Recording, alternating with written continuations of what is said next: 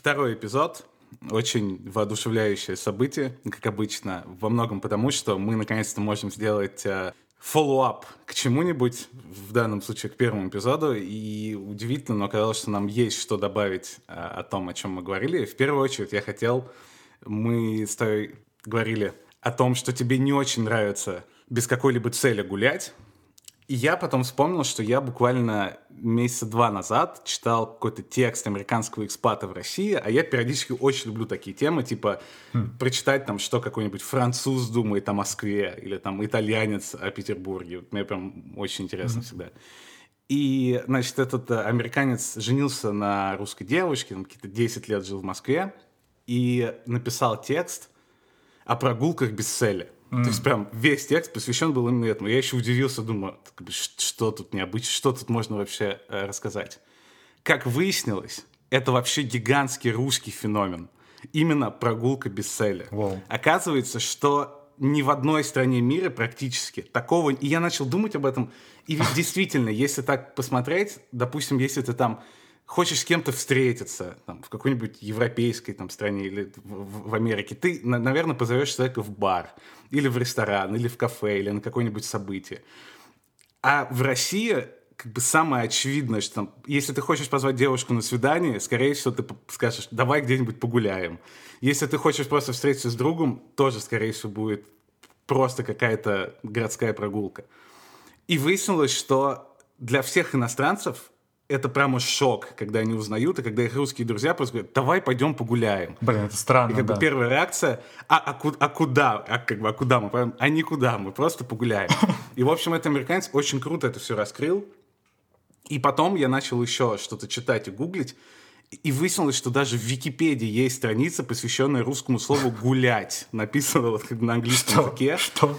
Что это российский феномен, и это дикая какая-то штука, очень важная штука для русской культуры. А, и как бы она отражает то, что русские люди не хотят лишний раз волноваться, они хотят умиротворения, они хотят спокойного разговора, потому что только на прогулке можно по-настоящему узнать человека. Ведь там в баре будет отвлекать еда, mm-hmm. в, в клубе будет отвлекать музыка. И только на прогулке ты на самом деле раскрываешь свою душу. И что еще более забавно, это вообще просто удивительный факт, о котором тоже не думаешь никогда, что слово «гулять» в русском языке еще же означает просто хорошо проводить время, типа там А-а-а. вечеринку устраивать, давайте погулять, гулять-то гулять, да, вот, вот, вот это все. Это просто вообще изменило мою жизнь сейчас. Почему, почему нет книг про это, типа как Хьюги, там все вот эти вот э, датские шведские лагомы и так далее. Потом заходишь в книжный магазин, там просто все полки про это. Почему нет просто про гулять, да? Что еще, кстати, забавно, что там еще какие-то страны были написаны, в которых как бы это, угу. это существует. И буквально там одна из трех стран была Испания. Mm. Но в Испании это как бы отличается тем, что обычно на такие штуки ходят какие-то более пожилые люди. Mm-hmm. И смысл заключается в том, что вот вся семья после обеда или после ужина выходит на улицу в какой-то дорогой одежде, в новых украшениях, и вот идет по улице, чтобы все на них смотрели, mm. там обсуждали какие-то маленькие разговоры с э, какими-то с друзьями и знакомыми, то есть в таком виде. А именно по Россию везде стоит уточнение, что именно среди молодежи особенно популярны mm. прогулки без цели, и это настоящий российский феномен. И даже какие-то идут отсылки к произведениям Чайковского и Пушкина, которые писали про гулять, и как важно для русской души гулять, и как дети в детстве, э, как бы, любимое занятие всех детей — это гулять. И вот прям удивительно вообще. И, конечно, из-за того, что мы находимся в этом как бы изначально, мы о таких вещах не думаем. А, и очень прикольно, что вот только с той стороны, если посмотреть, замечаешь вот какие-то такие вещи. Ну, я вообще просто, да, ты от, открыл для меня что-то новое. Действительно, когда ты живешь с этим, ты ну, не думаешь, что это что-то что необычное. А сейчас это у меня промелькнула уже вся моя жизнь, когда ты мне объяснял, типа, когда ты учился в универе, там просто, типа, ну, в Мичуринске, там одну пешеходная улица, по которой вот, ну, типа, студенты гуляют заканчивают, и потом вечером, ну что будем, ну пойдем погуляем. И просто такой думаю, что Действительно так, действительно так. Ну, да, и ты еще про, про Чайковского. Ну, я не так много читал, но да, тот же самый какой-то там Обломов просто мне при, э, возник в голове. Типа вот они ходили, да, гулять с этой, там, со своей, я не помню, Ольгой, да, Ольгой. То есть, ну, там ну, в какую-нибудь русскую классику возьми, там они, да, постоянно же гуляют. Тоже я думал про это, про прогулки с целью, без цели, но я, возможно, да, чересчур обратил внимание на вот это, на, свою знаменитую прогулку с весельем, что типа надо обязательно ходить с целью. Но, по-моему, да, нет. Это вот изредка, потому что я вспомнил, вспоминал такие моменты, когда я такой э, забивал типа в тугис куда-нибудь там, куда пойти нужно, когда мы с Юлей там находимся, там, не знаю, в каком-то другом городе, типа в Питере там или другом стране, и, и что-то, куда-то идти, к какому-то там месту, к парку. И когда я начинал прям, ну, упарываться, идти по карте, я просто становился самым душным вообще человеком в истории. Ты думаешь, так, так, мы э, повернули, надо сейчас надо повернуть туда, типа, Юля идет, хочет просто вот именно гулять, как русская душа, а Артем такой, блин, так, я должен все сделать идеально, у нас должна быть идеально точечная прогулка. Я потом только через спустя какое-то время понял, так, ну, наверное, можно отпустить всю эту историю, типа, ослабить это приложение и идти потом изредка проверять, не, не смотреть вот как ты идешь как по карте. У меня только вот здесь уже, то есть в Москве я был абсолютно такой же, как ты. Во-первых, я очень плохо ориентируюсь в Москве, прям, ну вот вообще, при том, что я там прожил 26 лет всю свою жизнь, я прям супер плохо ориентируюсь. И я как раз думаю, что это из-за того, что я постоянно смотрю в карту. И у меня всегда есть такое, что у меня тоже, мне всегда нужна цель, и там в 90 случаях из 100 у меня цель — это еда. То есть у меня конечная цель всегда должен быть какой-нибудь ресторан с пиццей или что-нибудь в этом духе. И как только я дохожу, даже если там, знаешь, полчаса идти до этого ресторана, а мы решили погулять три часа. Я съедаю пиццу, и все. У меня настолько пропадает мотивация, я хочу сразу ехать домой, потому что как бы все закончилось. И только здесь у меня местами это пропало, потому что я целенаправленно отказался от мобильного интернета тут. Mm. То есть только у Карины есть в телефоне интернет, у меня его нет. И поэтому только тут вот я смог отпустить эту штуку, что мне обязательно нужно идти вот к той точке в другом конце к города. К той пиццерии, да. да. И потом возвращаться домой. Но проблема в том, что я просто запомнил, где находятся все эти пиццерии, и теперь в уме просто строю маршрут, и все равно иду туда. Но, по крайней мере, я не смотрю в карту раз в две минуты. У меня есть такая история, которая э, настроит явно на беседу на легкий лад, на такое приятное, приятное общение, на пару дней назад, вот, ну, несколько, на неделю выходили с Юлей гулять, как раз погулять, и с ее подругой, ее мужем. То есть потом мы там, это было часов 9-10 вечера уже, мы вышли там, где встретились они по набережной, центр города, ну, темно уже, темно. Людей особо почти не было, то есть они кучками встречались, еще как-то люди не вышли, вот пока еще не так тепло было. А, мы разделились сами собой по гендерному признаку, типа Юля с подругой впереди, а мы там отстали на 10 метров где-то, ну там, и разговаривали про какие-то ну, свои мужские темы, да, там, про, про то, как чувак будет участвовать в поле чудес, видимо. Это отдельная история. Ну, в общем, ладно, вот так вот идем, ну, темно, слева река, тут меня обгоняет с левой стороны мужик, я гляжу, что у него в руке нож. Полдесятого. Я, ну, испугался, блин. За ну, первую секунду я вообще не понял. Типа, что, ну как ты обратил, о, нож. А потом такой, нож у него в голове.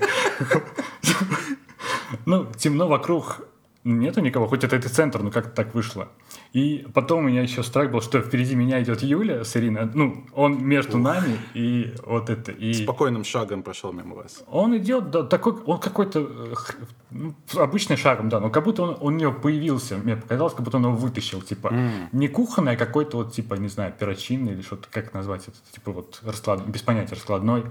Вот. И, ну, типа, я за эти две минуты, за две секунды что мне делать? Этот чувак тоже обратил внимание. Меня чисто типа Юль, Юль позвал так, чтобы она, ну, потому что ты думаешь, вдруг позовешь, и, ну, просто в голове уже за две секунды разные реак- э, сценарии производятся. Mm. Но она повернулась, типа, ну, тоже офигела вот так за секунду, но он прошел дальше.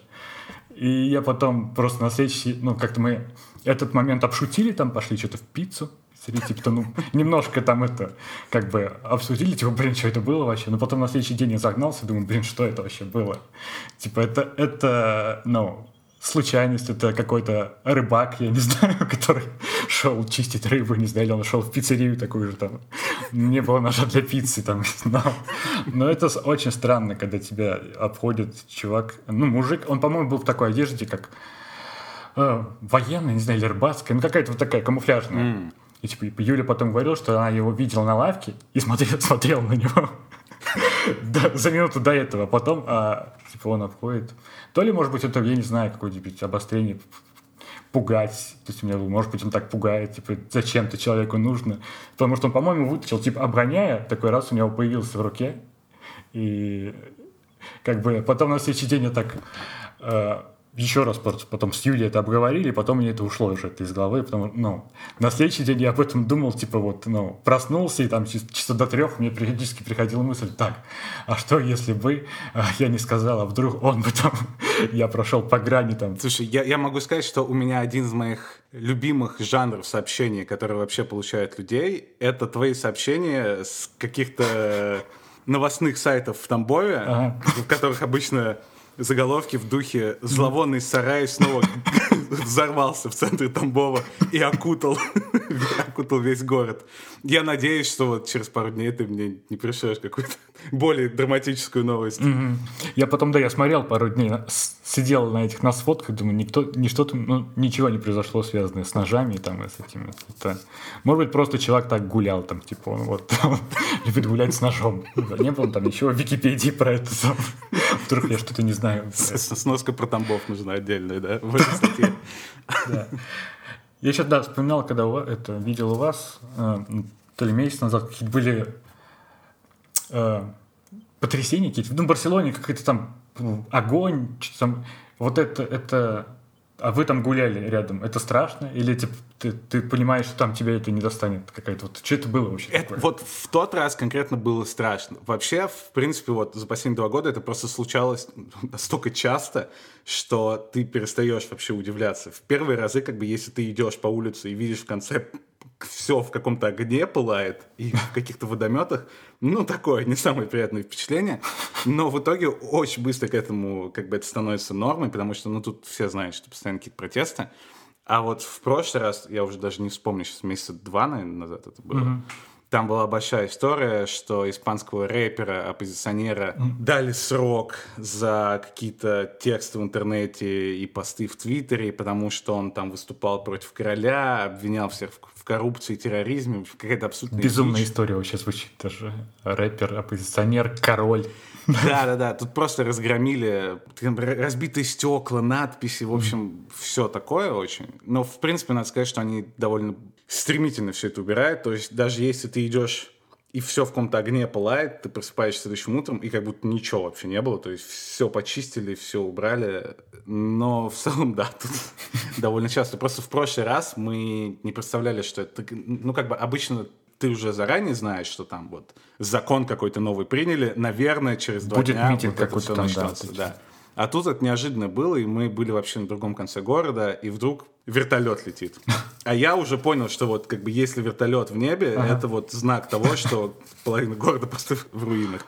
И, кстати, я очень оценил вертолеты, это прям мой главный источник новостей, потому что я там не включаю ага. практически э, ничего в телевизоре, читаю какие-то новостные сайты, но вот вертолет это самый лучший источник, потому что ты знаешь, что если пролетает над домом вертолет, лучше не выходить там в ближайшие пару часов, пока не разгонит все. И вот прилетел очередной вертолет, и буквально мы через две минуты заворачиваем на другую улицу, и я вижу, что в конце там все уже в огне и в какой-то толпе. И нам пришлось обходить вообще весь город, потому что встали автобусы, все встало, и мы вот шли до дома там вместо 20 минут полтора часа, потому что надо было обходить прям целый район вообще гигантский. Угу. Но, опять же, на самом деле это страшно звучит, но в реальности ты понимаешь, что все норм. Это норма, типа, и все привыкли, все знают, что с этим делать, и этот за пару часов все как бы все проходит. Если, надеюсь, просто у нас не войдет эта привычка, не станут ходить люди по набережной с ножами. Ну, еще мы придумали название, потому что, записывая прошлый выпуск, у нас не было даже вообще ни малейшего представления, как это и что будет да называться. Потом в следующую неделю до до того, как мы выложили в сеть, с тобой обсуждали, как же назвать этот подкаст, потому что казалось, что от этого решения просто зависит, ну, все, все, все, успех, э, дальнейшая наша жизнь зависит от того, как мы назовем этот подкаст. Да. И в итоге мы выбрали самое инди название, ну, которое оказалось там с двойным смыслом, да, от которого, о котором чуть позже. А, проблема Му, да, это цитата из «Друзей», ты, ты скинул, да, там, причем я вообще забыл этот момент, да, как э, Джо, э, ну, описал, да, это, в общем, очень сложное, сложное, практически философское понятие. Да, да, да. И у нас было там еще несколько названий, не знаю, стоит называть, но которые даже как будто бы звучали лучше, ну, если мы с собой оба представляли, если бы мы увидели ну, название подкаста там на Медузе или где-то еще, типа, мы такие, ну... У нас амбициозные планы, да, мы сразу... Да, амбициозные. Потом думаю, нет, мы слишком инди для этого, да, и э, не, хоть не хотим брать на себя там и называться там, например, «Я не Супермен», как цитата из клиники, да, или что-то еще такое. А, до, до, до того, как ты скажешь про вот это, про название еще пару слов, да, а, мне нравится наша корова, да, на, на, на логотипе. Она очень смешная. И вот как раз на логотипе мы не стали экономить и заказали концепт, э, ну, заказали логотип у дизайнера, который делал логотип каналу «Вдуть». То есть мы, мы на это способны, да. Я, кстати, да, я, я не знал этого факта. Это вообще роскошно, мне кажется. Да, ты забыл, но э, как хорошо, что по совместительству он оказался моим родным братом, который живет вот здесь, в пяти минутах от меня. А, я не знаю, делал ли он еще какие-то логотипы для YouTube-каналов. То есть он, я знаю, что еще делает, но, возможно, в его там портфолио типа вдуть и проблема му YouTube-канала. А, да, может быть, как-нибудь пригласим Егора в подкаст, да, пусть он расскажет, как он, как он делал Дудю логотип. То есть, если, а, если вы хотите, чтобы чтобы Егор пришел в подкаст и рассказал, как делал логотип Юрию Дудю, то ставьте лайки. Это было незаметное обращение к кому-то по ту сторону, по ту сторону экрана. Блестяще. Да, я, собственно, хотел сказать про второй еще смысл этого названия, который для нас тоже стал удивлением. И, собственно, после этого мы решили, что, ну, точно, звезды встали правильным э, образом, и это точно наше название. Выяснилось, что слово «му» mm-hmm. — это какое-то супер важное понятие в японском и корейском языках, и там ключевое, одно из ключевых слов в буддизме. И это слово означает отсутствие, это слово означает отрицание, э, означает ответ ни да, ни нет. И учитывая, что у нас такое шоу в стиле Джерри Сайнфилда, как бы шоу ни о чем, шоу, в котором ничего не происходит, мне, конечно, прям вообще идеально тут все сошлось. Но отдельно я еще хотел прочитать э, что-то, что называется куан. Это, оказывается, в буддизме э, называется таким образом небольшой рассказ, диалог. Ага. Монах спросил у Джао Джоу, обладает ли собака природой Будды? И Джао Джоу ответил, му. Вау. Добавить нечего. Да. Вернее, не да, а не да, не нет. Просто... Заранее скажу, что есть небольшой шанс, э, что нам нужно будет прерваться буквально на две минуты по ходу записи, потому что я заказал хлеб. И мне должны привезти вот буквально там в ближайшие полчаса 40 минут очень вкусный хлеб. Но я знаю, что не только я совершаю покупки, и ты купил нечто, что гораздо ценнее, чем просто буханка хлеба, и обошлась тебе, ударила по твоему кошельку чуть сильнее. Расскажи, расскажи людям, что же ты купил себе. Оу, да, в марте я купил себе MacBook вообще первый мое первое знакомство с Apple техникой вообще в жизни. Mm. Я, ни у меня не было, ни у кого из там, там близких друзей. И там, Таким образом, ты отмел меня из списка близких друзей. Ну, мы с тобой, да, встречались два раза, я не видел твой MacBook в жизни, да, поэтому...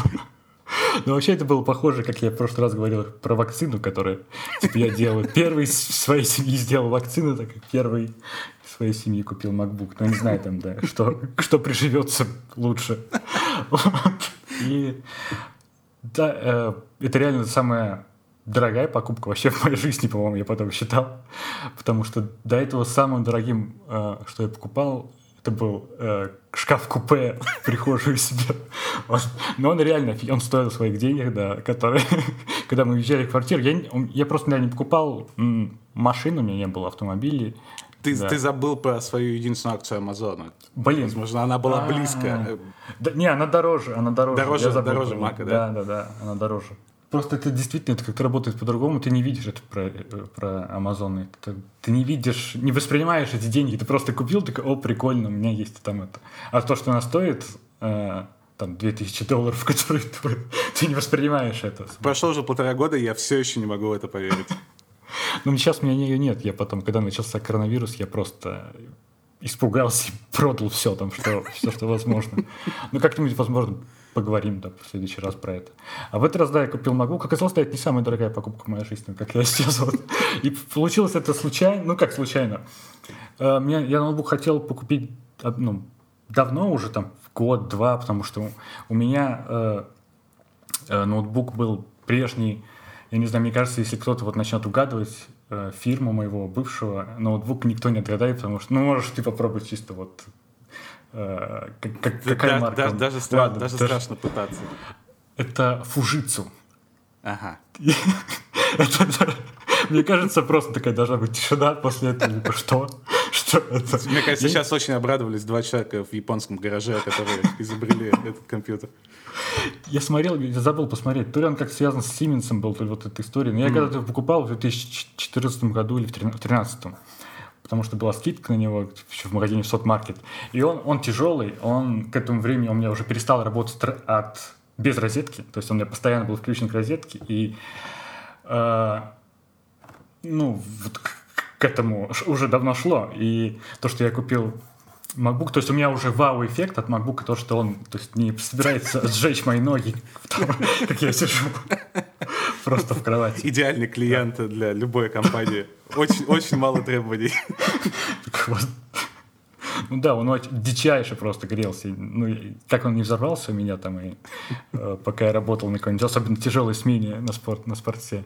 Ну, в общем, да, мы как-то с Юлей э, просто разговаривали ни о чем, и как-то мне пришла, думаю, о, куплю, э, куплю себе MacBook, сказал я, и просто, как я не помню, типа шутил про то, что пассивная шутка, как пассивная агрессия в этой шутке была, потому что я знал, что Юля тяжело покупает всегда вещи, как телефон там типа за 20 тысяч, она думает, ну, нужно выбрать идеальный, или там какой-нибудь пуховик она покупала этой зимой, типа нужно найти идеальный пуховик, чтобы там, ну, за сколько-то там, там 10 тысяч рублей, 5 тысяч, ну, чтобы было прям супер. Я говорю, ну, я просто как-то, я не помню, с чего зашла моя мысль, но я сказал, куплю себе вот MacBook, что ли, за 100 тысяч. И так, ну, чтобы, чтобы посмотреть на ее реакцию. Но вместо этого я такой, так, а ведь я могу, наверное, купить себе. Я об этом не думал, потому что... А там, да, были новости, что вот какой М1 вышел, да, да. Air, вот этот, да. И вот потом следующее, что я сделал, просто загуглил, и потом написал а, вам с Никитой в чат, как обладатели э, техники, просто как крали жизни, у которых уже была это Э, был этот ноутбук. И ты мне сейчас скинул, вот что у меня была вообще ассоциация, что ты мне не установлю себе Photoshop, то есть вот насколько я, ну, угу. далек вообще от, от современных, даже каких-то от предсовременных э, фактов.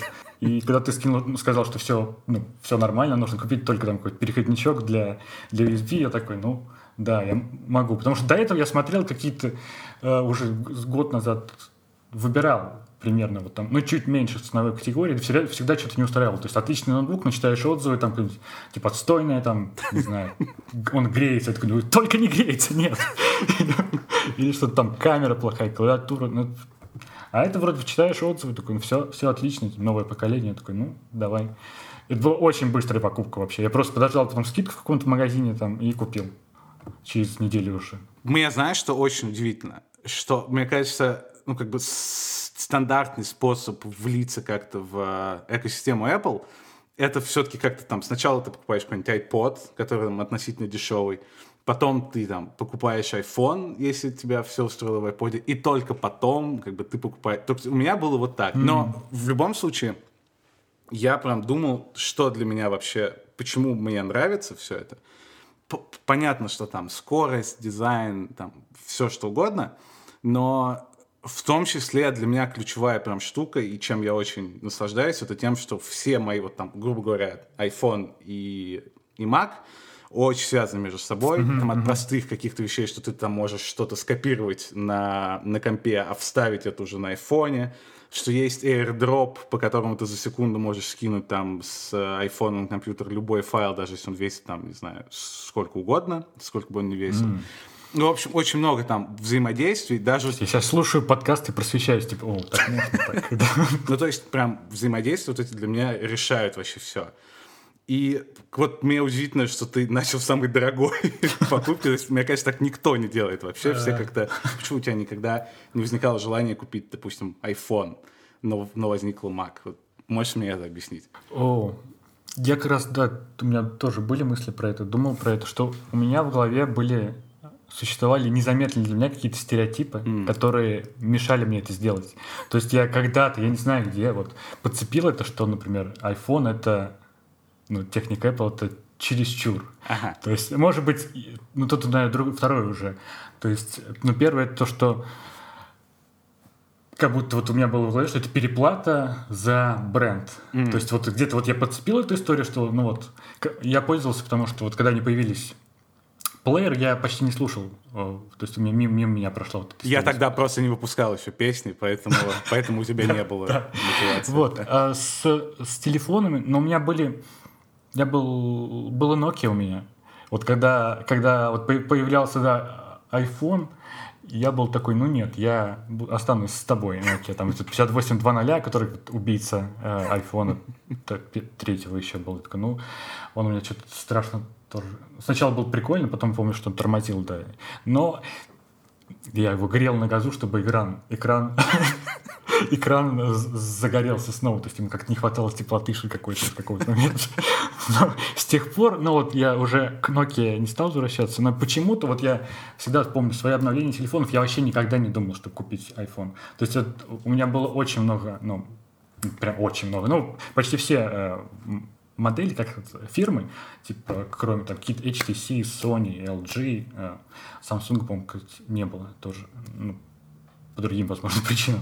А iPhone я такой, ну, нет, я... Это что-то, как будто это, это где-то в другом не знаю, измерение как будто происходило, где он меня не касался, вот iPhone. А потом я еще, я вспоминал, я еще работал в университете, а там полтора года там, ну, вредно было продавать айфоны, хотя они и стояли на этих.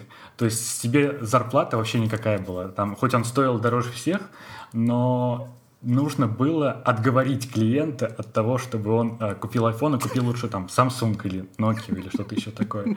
И, возможно, еще оттуда такое. Я сам себя когда-то отговорил от этого. Потому что, да, там а, я не знаю, как сейчас, но раньше вот на ценниках Евросети было такое, там какой типа сколько стоит название, а там в правом нижнем углу была непонятная цифра, это было там, там 300, там 50, там, или там 400, или там 25 какие-то. Это число, это сколько рублей тебе придет от, от того, что ты продашь. Mm-hmm. Это, это то есть, чтобы э, продавец такой смотрел, вот момент, когда он показывал, и чтобы запомнился, вот, а, у нас акция вот сейчас на какой-то телефон, и дальше показывал, что купите лучше вот этот, вот, где там, где цифры больше в правом нижнем углу. А почему у айфона были маленькие цифры? Я не, ну, наверное, какой-то договор был, с, с, не было договора с Евросетью, какие-то были отношения mm. так себе. Может быть, там в связном, допустим, наверное, бы продавался, а может быть, нет. То есть вот не, не договорились чисто компании, мне кажется. То есть вот, может быть, а, вот Евросеть там заключала контракты, скорее, просто я такой от балды говорю, я не знаю, выдаю как будто секретные документы. Евросеть заключала контракты с Nokia и Samsung, да, и им нужно было продавать больше этих телефонов. Знаменитые вот. схемы. И у меня вот, да, образовался, я просто понял уже сейчас, вот, когда купил, что у меня стереотип был, что вот э, это чересчур. То есть, и что я даже никогда не рассматривал, что я вот я могу купить, ну, потому что это слишком дорого для меня. Это, это вот нет, точно нет.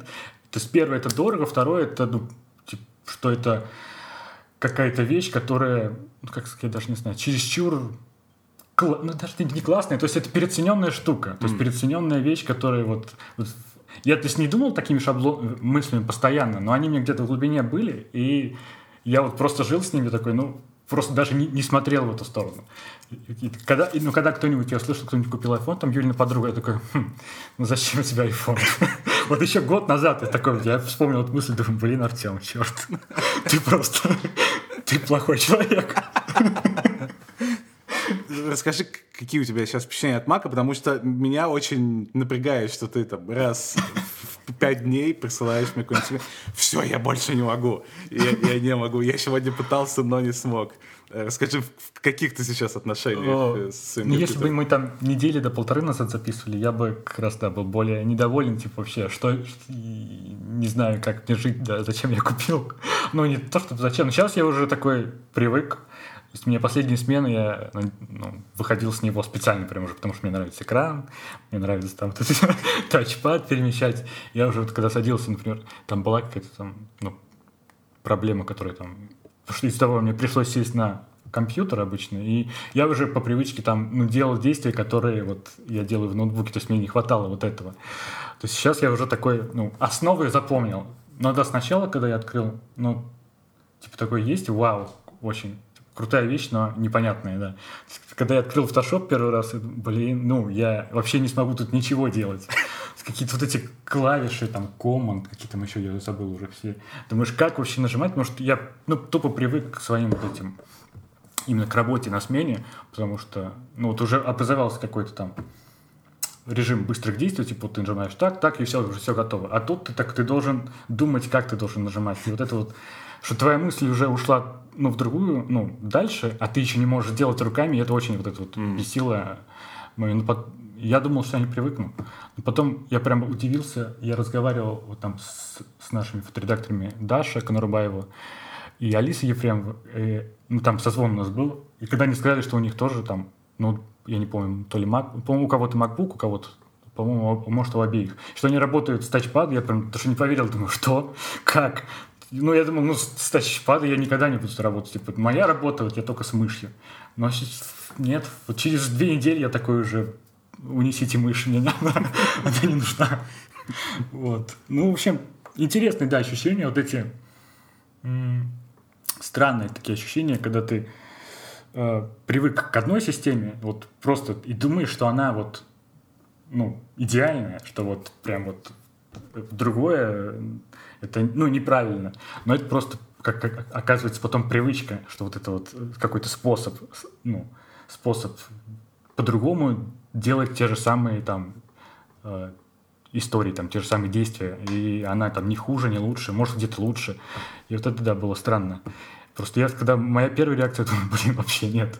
Типа, как э, такая была мысль, что теперь, э, э, возможно, я начал понимать, что чувствовали мои родители, когда рушился СССР, и типа, пришли все в капитализм, и типа, как вообще жить, как будто бы просто вообще радикальные изменения. Но потом, типа, я привык за две недели, но наши родители пришлось бы пришлось дольше вникать вот в эту историю, и 90-е затянулись надолго. То есть у меня это как будто какой-то разгон для стендапа, да. Сейчас говорю про это.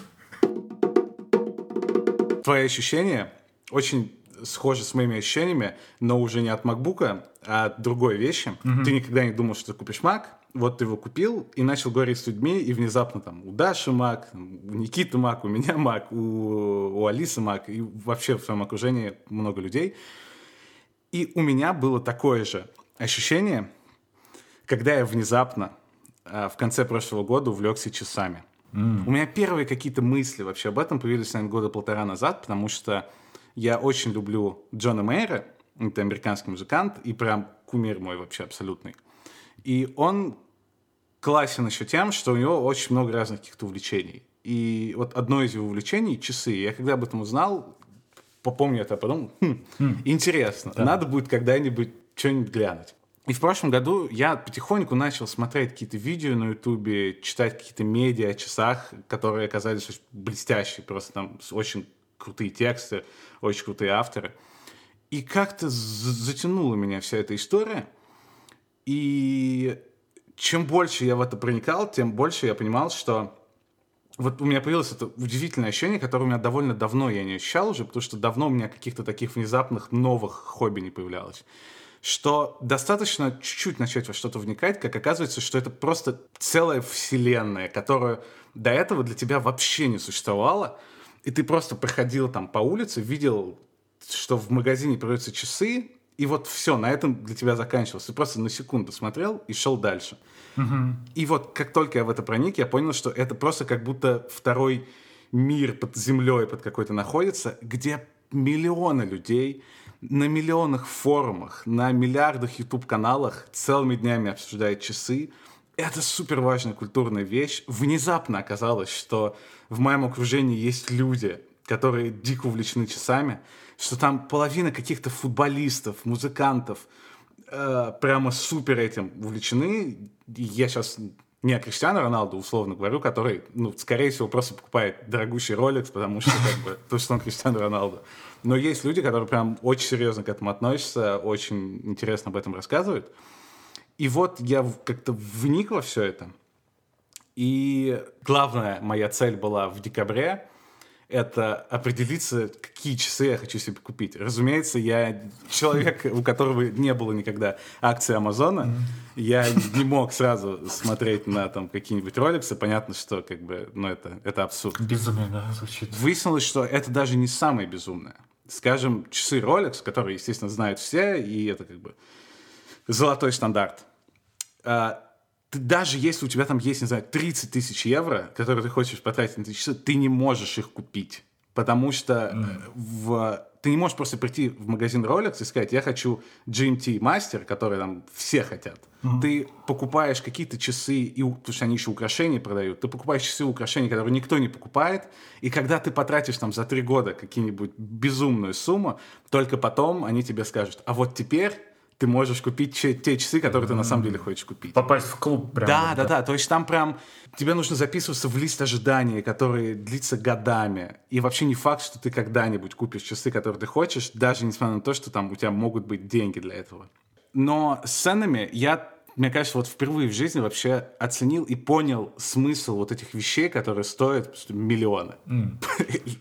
Возможно, я просто убеждал себя, скорее всего, это так и есть. Но моя личная теория, да, заключается в том, что из-за того, что такая цена для там, 90% людей на планете исключает импульсивную покупку, и кроме того, она исключает даже не просто импульсивную, а даже там ты не можешь сказать, что там через три месяца я куплю себе там, Rolex за 4000 евро. Потому что ну, для большинства людей, включая нас с тобой, это, если мы когда-нибудь такое купим, то ну, это нужно прям готовиться типа за 5 лет.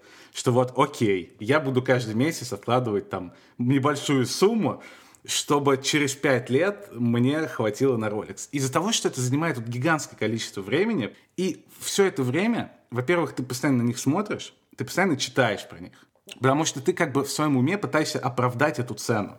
И ты начинаешь лезть глубже. То есть, если там в случае с компьютером еще ты просто, ну, прочитал отзывы, окей, все норм, можно покупать, то часы все-таки слишком дорогие. Ты начинаешь копаться там в истории Rolex, Омеги, там, других каких-то марок. Ты узнаешь там, что GMT Master от Rolex, это, ну, возможно, там одни из самых известных часов, которые тебе позволяют смотреть э, в разных э, городах время, в разных зонах, а, что они там появились э, в 50-х, потому что американская авиакомпания заказала их Rolex, потому что первые трансатлантические рейсы были, и пилотам нужно было смотреть время как бы в Лондоне, которое GMT, и время в том городе, в котором они находились.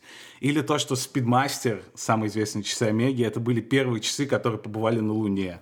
Wow. И как бы ты вот все это читаешь, и в результате, к тому моменту, как наконец ты можешь позволить себе купить эти часы, ты уже не обращаешь внимания на цену, и даже на сам объект ты уже mm-hmm. не смотришь. Ты видишь всю вот эту историю, наследие за предметом, которое, собственно, и оправдывает у тебя в голове, почему это столько стоит. И вот э, в этом плане дорогие вещи, они хоть и, конечно, скорее всего, неоправданно дорогие, должны стоить гораздо дешевле, но своя какая-то изюминка в этом тоже есть, потому что часы, которые там стоят, не знаю, 800 рублей, совершенно точно ты не, не будешь э, читать, кто их изобрел и почему. И ценности для тебя они никакой э, иметь не будут. А часы, про которые ты читал э, десятилетиями там, и мечтал о них, и знаешь все. А история как бы у всех этих компаний, она всегда потрясающая, потому что они все существуют там 120 лет. И ну, это действительно просто интересный мир. Потому что там куча каких-то событий незнакомых э, тебе, о которых ты никогда не слышал и не услышал бы.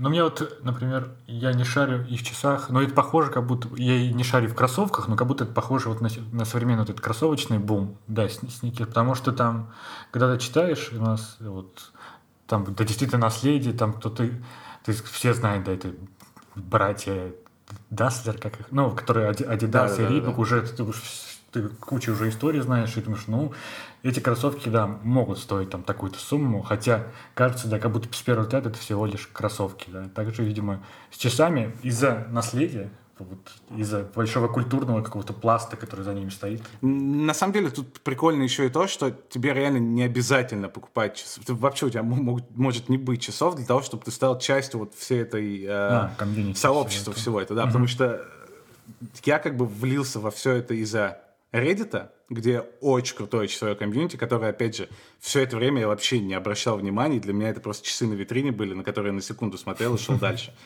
А выяснилось, там просто миллион, там буквально в смысле миллион человек. То есть это одно из самых больших сообществ на Reddit. И как бы для того, чтобы обсуждать... Это все, все равно, что там тебе не обязательно играть в баскетбол, чтобы обсуждать на форуме баскетбольного, mm. как э, ну, там, да. что, что сделал вчера Джеймс или там кто-нибудь еще. И вот здесь абсолютно такая же история. Разумеется, из миллиона человек, которые состоят в этом сообществе на Reddit, но в лучшем случае у 200 будут какие-то дорогие часы, и еще там у 50 тысяч будут обычные часы. Все остальные mm. люди э, просто смотрят на это все. А, ну с машинами, наверное, такая же история. Я просто пытаюсь сюда подумать аналогии. Просто часы вообще как будто для меня это, ну, я не участвовал в этих э, э в сообществах Reddit. Ну, наверное, с машинами, потому что мне вот, да, никогда не, не были интересны типа, дорогие машины. Какой-нибудь там Lamborghini, там Diablo какой-нибудь. Есть такой? Или просто наугад сказал? Или Porsche? Porsche? Вроде бы, вроде бы есть. По крайней мере, если ориентироваться на мое последнее соприкосновение с автомобилями в игре в Need for Speed э, в девятом классе, кажется, там было Lamborghini Diablo.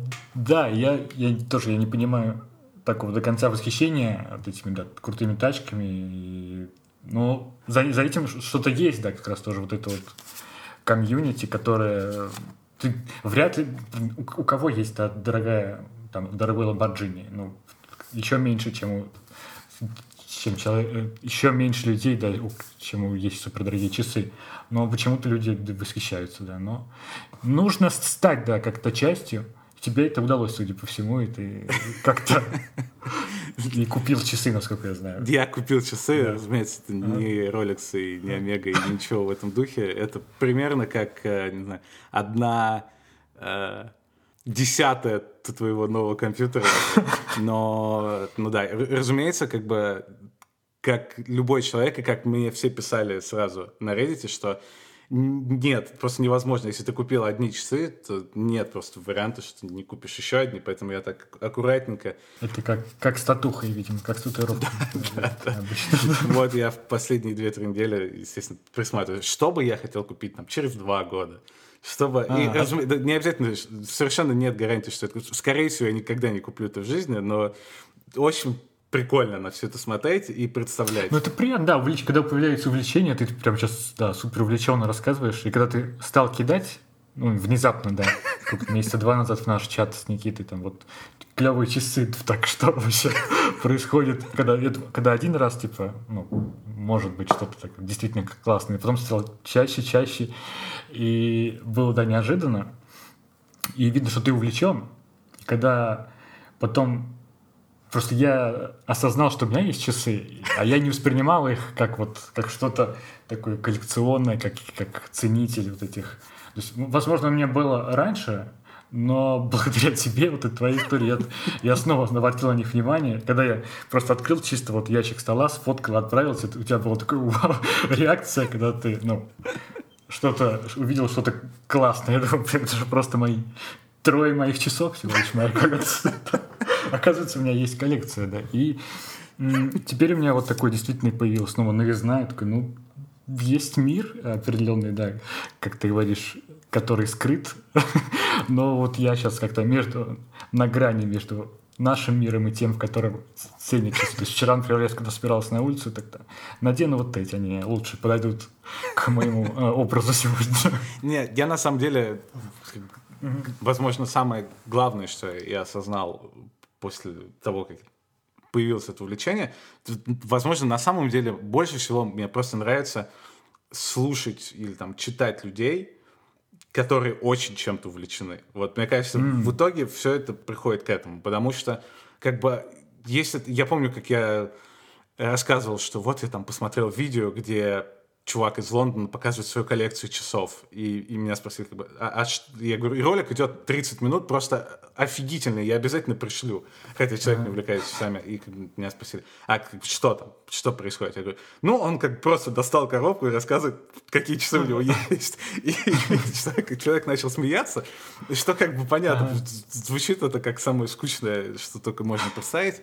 Но на самом деле, как бы, если ты сталкиваешься с человеком, mm-hmm. который действительно увлечен, чем бы это ни было, я понял просто, что я, если я увижу, как кто-нибудь 20 минут рассказывает о, о коллекции марок, uh Если это будет, э, как бы, если человек действительно этим увлекается, стопроцентно это будет интересно. И у меня как-то пропало вот все такие... Я прям заметил, что я очень часто стал какие-то тексты и ролики смотреть про ну, вообще внезапные вещи, там, про какое-нибудь mm. устройство самолетов, я не знаю. Я пересмотрел просто все, что можно про самолеты, хотя у меня аэрофобия, я вообще боюсь как страха просто всего этого. Но тут настолько все это интересно рассказывали, и, и действительно вот страшно вообще представить, сколько таких вселенных. Да, ты должен такое, это именно твое быть решение, потому что э, то есть ты должен как-то из, э, увлечься чем-то вот извне, как ты сказал, от кумира, я забыл, как зовут, ну, певца, Джон певца, да. Джон Мэй.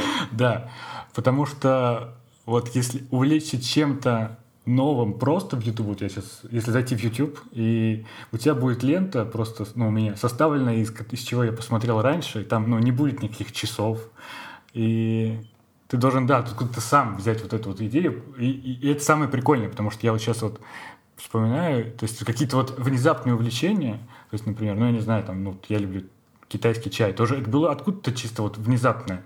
Э, где-то вот прочитал, то есть YouTube мне никогда бы не выдал мою вот эту. То есть в этом Вроде это банальная история, но нужно самому какие-то, видимо, искать истории, которые вот тебя увлекут. То есть также вот я в том году просто мега увлекся ну, вот, группой Аквариум, который, ну, Гребенщиковым, которые, ну, до этого просто мимо меня был совершенно. Ты просто где-то слышал там русский рок, ну, какая-то там хрень. То есть у меня там был двоюродный брат, который слушал. А это вот я чисто вот включил, ну, ну попробую увлечь. Ну, какой-то вот был, я даже...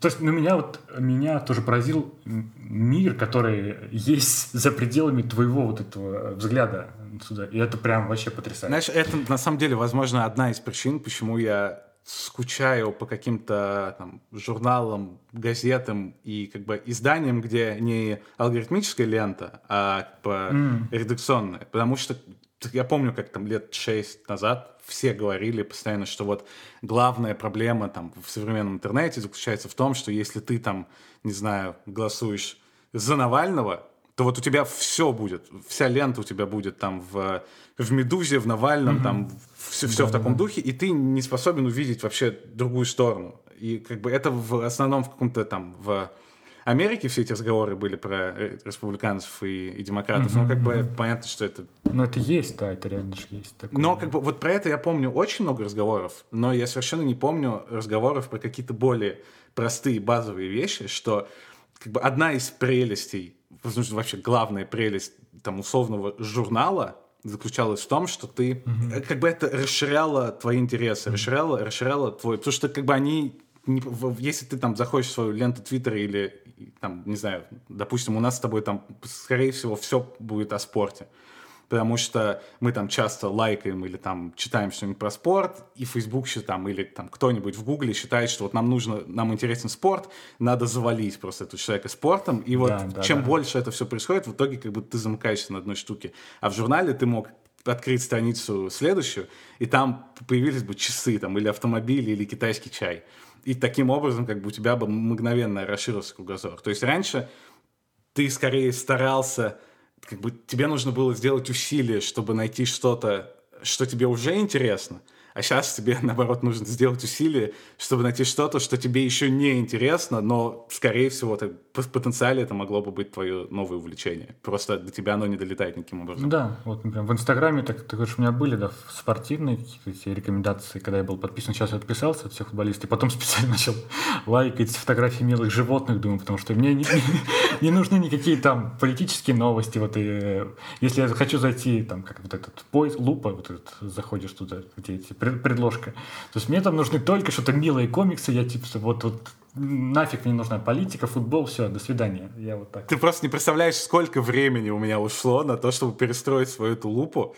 Я реально месяцами лайкал. Я просто помню, в какой-то момент я решил, что я больше не могу смотреть там на Криштиану Роналду, хотя я уже отписался от всего, но все равно я захожу в Explorer, у меня там mm-hmm.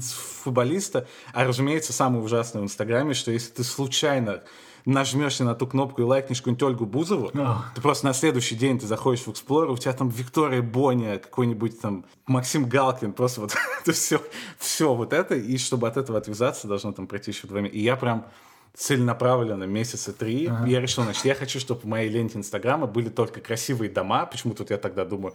Хочу красивые дома. Именно, знаешь, я забыл, как они называются таунхаус какой-нибудь. Не-не-не-не, именно дома, которые mm-hmm. сделаны там что-то из вагончиков, вот я не помню, как называется понятие, есть какое-то название. В общем, я решил, хочу такие уютные дома на природе, хочу часы и там, не знаю, что-нибудь с гитарами связанное. И вот у меня просто ушло месяца четыре прямо работы. Я чувствовал, как будто я устроился работать в Инстаграм.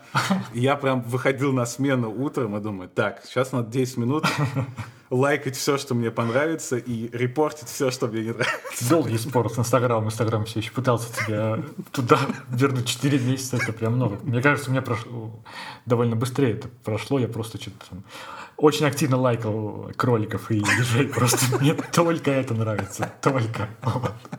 Сейчас как будто надоедает, но...